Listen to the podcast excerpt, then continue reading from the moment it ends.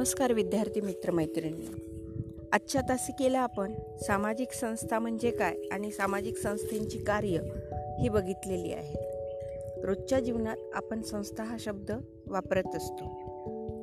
किन्सले Davis म्हणतात संस्था म्हणजे एक किंवा अधिक कार्याच्या भोवती रचल्या गेलेल्या लोकरूढी लोकनीती व कायदे यांची गुंफण होय या सामाजिक संस्था मानवाच्या ज्या मानवी गरजा आहेत त्या पूर्ण करण्याचे कार्य करीत असतात. त्याची ती व्यवस्था आहे. आणि याबाबतचे विवेचन आपण आजच्या तासिकेला पाहिलेले आहे. आता आपण कुटुंब संस्था म्हणजे काय हे बघूया. कुटुंब संस्थेचे मूलभूत कार्य हे प्रजोत्पादन बालसंगोपन व संवर्धन या बाबींच्या केंद्रीभूत आहे. कुटुंब संस्था पुरातन काळापासून चालत आलेली असून ती सार्वत्रिक स्वरूपाची संस्था आहे. समाज हा वेगवेगळी कुटुंबे मिळून हो तयार होतो. व्यक्ती व समाज यातील दुवा म्हणजे कुटुंब संस्था होय. त्यामुळेच कोणत्याही समाज व्यवस्थेतील अभ्यास करण्यासाठी समाजशास्त्राला त्यांच्या कुटुंब व्यवस्थेचा किंवा कुटुंब संस्थेचा अभ्यास करणे क्रमप्राप्त असते. कुटुंबाचा अर्थ समजून घेताना मी असं म्हणेल की कुटुंब म्हण म्हटलं की कुटुंब रक्तसंबंधीय व्यक्ती शेजाऱ्यांचे कुटुंब मित्रांचे कुटुंब असे वेगवेगळे आपल्या नजरेसमोर येतात. मॅक आणि पेज यांनी असं म्हटलं की अपत्यांचे प्रजनन व संवर्धन करण्यासाठी पर्याप्तपणे निश्चित व दीर्घकाळ टिकणाऱ्या लैंगिक संबंधावर आधारलेला समूह म्हणजे कुटुंब होय.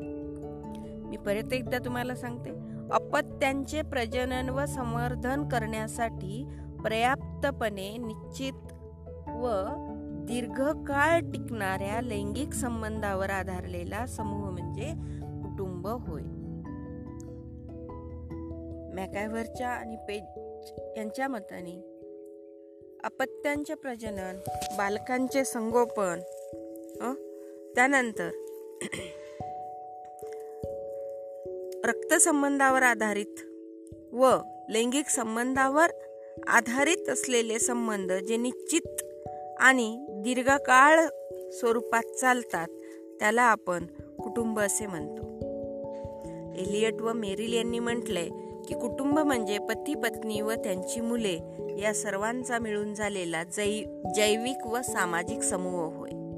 ही व्याख्या आपण अधोरेखित केली पाहिजे. बर्जेस व लॉक म्हणतात विवाह रक्तसंबंधी ताप्त किंवा दत्तक विधी यांच्या बंधनाने एकवटलेल्या एक घर उभे करून पती पत्नी आई वडील मुलगा मुलगी बहीण भाऊ आत्या मावशी यासारख्या सामाजिक भूमिकांमधून एकमेकांशी संबंध ठेवून एका समान संस्कृतीची निर्मिती करणाऱ्या व्यक्तींच्या समूहास कुटुंब असे म्हटले जाते. बर्जेस यांनी केलेली व्याख्या सुद्धा फार समर्थक समर्पक आहे. म्हणून थोड्या वेळापूर्वी जेव्हा मी तुमच्याशी बोलले तेव्हा जे सांगितलं की कुटुंब हे रक्तसंबंधीय नात्यांवर आधारलेलं दीर्घकाळ टिकून राहणारं आणि एकाच ठिकाणी वास्तव्य करणारा असा हा समूह आहे. दोन हजार अकराच्या जनगणनेनुसार जे व्यक्ती एकमेकांच्या सोबत राहते आणि एकाच चुलीवर शिजलेलं अन्न ग्रहण करते ते कुटुंब मानावं असं गृहित धरल्या गेलं. परंतु याला समाजशास्त्रीय दृष्टिकोनातून काही मर्यादा असल्याचे दिसून येतात. कुटुंब संस्थेची वैशिष्ट्ये पाहू आपण. एक म्हणजे कुटुंब हे विवाह बंधनातून निर्मित होते. भिन्नलिंगी व्यक्तीच्या एकत्र येण्याला विवाहाची गरज असते आणि त्याला समाज मान्यता आहे. आणि या समाज मान्यतेने झालेले विवाह यातून नवदाम्पत्याचं एक स्वतंत्र कुटुंब काय होते? नावारूपाला येते. म्हणून या कुटुंबाची निर्मितीच मुळात विवाहाच्या बंधनातून होते असं म्हटलं जातं. विवाहित व्यक्ती व समाजाची इच्छा यातून समाजाला स्थैर्य लाभून मूलभूत कार्याची पूर्तता अखंडपणे होते. त्यासाठी अपवादात्मक घटस्फोटाच्या मागे मार्गाने बंधनही तोडता येत. पण कुटुंब विघटन ही घटस्फोटाच्या माध्यमातून घडणारी प्रक्रिया असेल तरी सर्वतोपरी कुटुंब हे कसं टिकून राहील? वैवाहिक संबंध हे कसे टिकून राहतील? यासाठीच प्रयत्न केले केले जातात. दुसरं वैशिष्ट्य म्हणजे रक्तसंबंधाधितांचा समूह. आई वडील त्यांची मुले आई वडिलांचे इतर आप्त यांचा देखील कुटुंबात समावेश होतो. जीवश्य कंठच्छ असू दे त्याचा अगर मानलेला किंवा नात्याचा समावेश कुटुंबामध्ये होत नाही. कितीही जवळचा व्यक्ती असेल आणि तो परका असेल तर तो मित्र किंवा मानलेला याच भूमिकेत राहतो. पण कुटुंब म्हटलं की रक्तसंबंधाचा प्राथमिक संबंध तिथे येतो. ज्या पलीकडे जाऊन दत्तक घेतलेली व्यक्तीचा समावेश त्या कुटुंबामध्ये होतो. किंवा सावत्र आई सावत्र वडील सावत्र बहीण भावंड यांचाही त्यामध्ये समावेश होतो.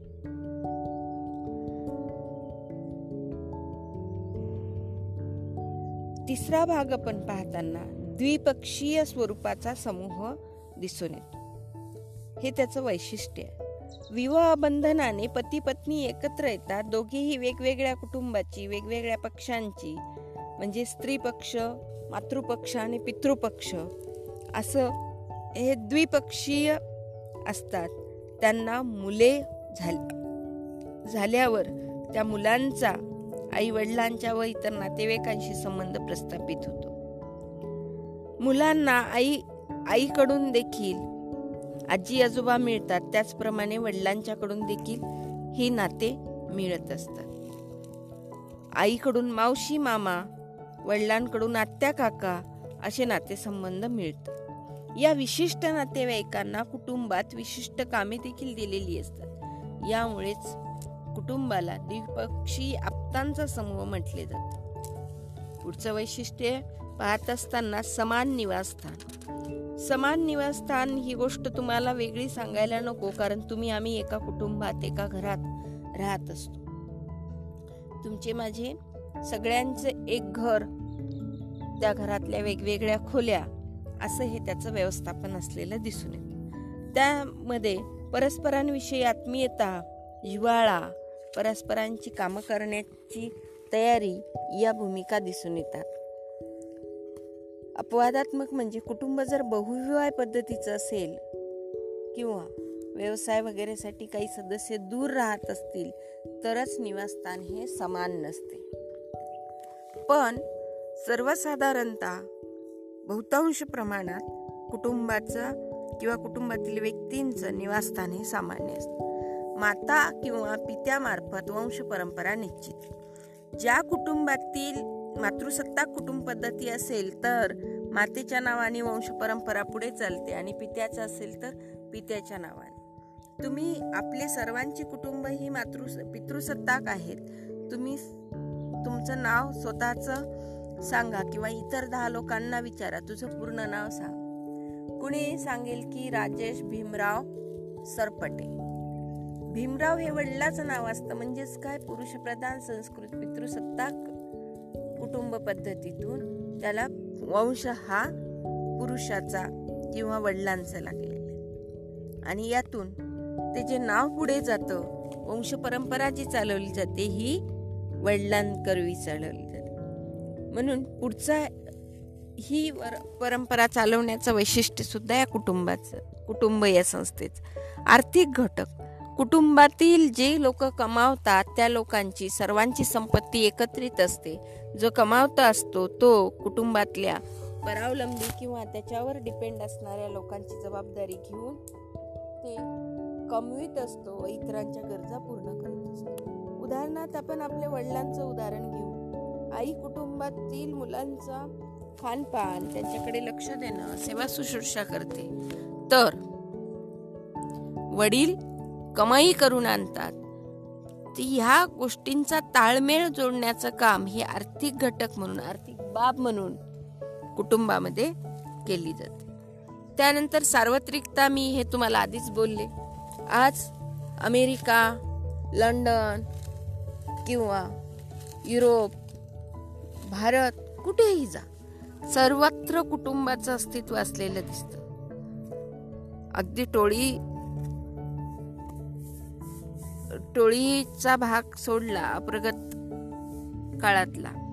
त्यानंतर जेव्हा कुटुंब अस्तित्वात यायला लागली त्याच्यानंतर मात्र अगदी तिथून निरंतरपणे कुटुंबाचं अस्तित्व चालूच असलेलं दिसून येतं.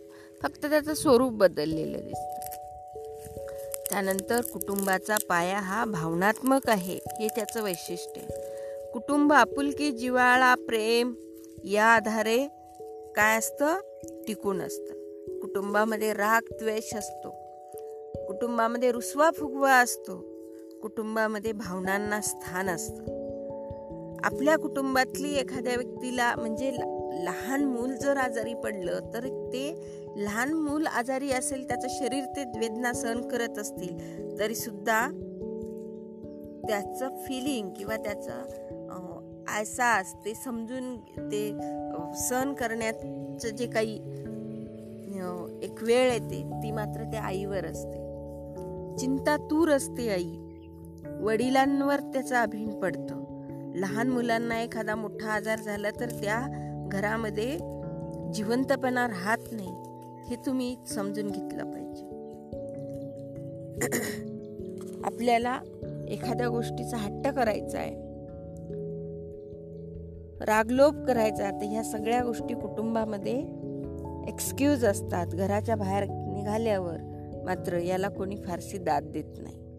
रुसवा काढणं असेल तुमच्या आनंदामध्ये सहभागी होणं असेल तुमच्या दुःखाला आधार देणं असेल या सगळ्या गोष्टींमध्ये कुटुंबा एवढी भूमिका कोणीही कोणीही पार पाडू शकत नाही. तर सर्वांना अगदी शेजार समूहापासून तर नातेवाईकापर्यंत सर्वांना त्याच्या मर्यादा येतात. म्हणून ज्याचं त्यालाच जसं लावलेलं आहे असं म्हणतात तसं ज्याचं त्याचंच कुटुंब हे त्याच्याशी भूमिका वटवीत असतं. परस्परांबद्दलची कर्तव्य भावना व उत्तरदायित्व हे देखील त्याचे एक वैशिष्ट्य आहे. एकमेकांविषयी जसं मी आधी तुम्हाला सांगितलं होतं की जन्मलेल्या बाळाला पोटात त्याचं भरणपोषण होण्यापासून तर मृत्यू पाव पावलेल्या व्यक्तीची अंत्यविधी आणि नंतरच्या विधी करेपर्यंत ह्या सगळ्या जबाबदाऱ्या प्रामुख्याने समोर होऊन कुटुंब पार पाडित असते इतकी परोपकारी आणि जबाबदारी आणि हे माझं कर्तव्य आहे म्हणण्याची भूमिका ही आपोआप या व्यवस्थेने कुटुंब संस्थेच्या माध्यमातून दिलेली असते. व्यक्तीसाठी अग्रक्रमाचा समूह. इथे व्यक्तींना महत्त्व आहे. कुटुंबामध्ये व्यक्तीला महत्त्व दिलं जातं. तर कर्तृत्वाला फार कमी महत्त्व असतं. व्यक्ती कसा आहे हे पाहून त्याला ट्रीट केल्या जातं शेवटचा भाग आहे मर्यादित आकार. कुटुंब हे एवढं महत्वाचं असून सुद्धा या कुटुंबाचा आकार खूप मर्यादित असतो. पूर्वी संयुक्त कुटुंब होती तर त्या संयुक्त कुटुंबाते कुटुंबामध्ये साधारणतः पंचवीस ते चाळीस सदस्य हे समाविष्ट व्हायचे. अलीकडे संयुक्त कुटुंबाची संख्या ही सहा आठ दहा बारा अशी झालेली तर आधुनिक काळामध्ये विभक्त कुटुंबाचं प्रचलन असलेलं दिसून येतं. आणि मग हे विभक्त कुटुंब म्हणजे काय? तर अविवा आई वडील आणि किंवा पती पत्नी आणि त्यांची अविवाहित मुले याला विभक्त कुटुंब असं म्हणतात. छोटं कुटुंब सुखी कुटुंब आम्ही दोन आमचे दोन अशा प्रकारचा सूर या प्रॅक्टिकल जीवनामध्ये यायला लागला. आणि त्यातून आणि त्यातून विभक्त कुटुंबाचं अस्तित्व समोर यायला लागलं. कुटुंबाची कार्य पाहत असताना जैविक कार्यामध्ये समाजमान्य मार्गाने कामपूर्ती किंवा लैंगिक संबंधांना मान्यता ही दिली जाते आणि त्याचा आधार ठेवला जातो तो म्हणजे विवाह. त्यानंतर प्रज उत्पादन विवाहानंतर जसं मी आज सकाळी तुमच्याशी चर्चा केली की प्रज उत्पादन विवाहित जोडप्याला मूल जन्माला घालण्याचा अधिकार आणि सक्ती हा समाज करतो. बाल संगोपन संवर्धन व शरीर संरक्षण याचीही चर्चा आज आपण सकाळी केलेली आहे. सामाजिक कार्य म्हणत असताना सामाजिक कार्य व्यक्तीला समाजात स्थान मिळते ते कुटुंबामार्फतच. कुटुंबाची जात धर्म समाजातील स्थान यानुसार व्यक्तीला समाजात दर्जा मिळतो. एवढेच नव्हे तर व्यक्तीची समाजातील भविष्यकालीन भूमिका देखील कुटुंबामुळेच स्पष्ट होत असते. दुसरा भाग आहे सामाजिकरणाचा. मानवी मूल हे जन्मता हाडामासाचा गोळा असतो. या अर्भकाला समाजात राहायचं कसं बोलायचं कसं चालायचं कसं केव्हा काय बोलायचं कधी गप्प राहायचं या सगळ्यांविषयी छोट्या छोट्या गोष्टीविषयीचं स्किल आकलन समज याबाबतचं ज्ञान हे कुटुंब सामाजिकरणातून त्यानंतर सामाजिक नियंत्रण. कुठे कसं वागावं कसं वागू नये आपल्या कृतीवरती आपल्या वागण्यावरती कसं नियंत्रण ठेवावं आणि एकंदरीत सगळ्यांच्या सगळ्या सदस्यांवर नियंत्रण कसं ठेवा याचं काम सुद्धा कुटुंब करीत असतं. संस्कृतीचं संक्रमण संरक्षण व संक्रमण. संस्कृत जी आजपर्यंत आपली चालत आलेली त्या त्या कुटुंबाची संस्कृती आहे तिचं संरक्षण जतन करणं ती डुबली नाही पाहिजे किंवा ती नष्ट नाबूत नाही झाली पाहिजे आणि ती इतर पिढ्यांपर्यंत चालली पाहिजे. जसं मी तुम्हाला आज सांगू शकते की आमच्या घरी आमच्या जातीत आमच्याकडे संक्रांतीचा सण अमक्या अमक्या पद्धतीने पार पाडला जातो किंवा त्याचं असं असं स्वरूप आहे.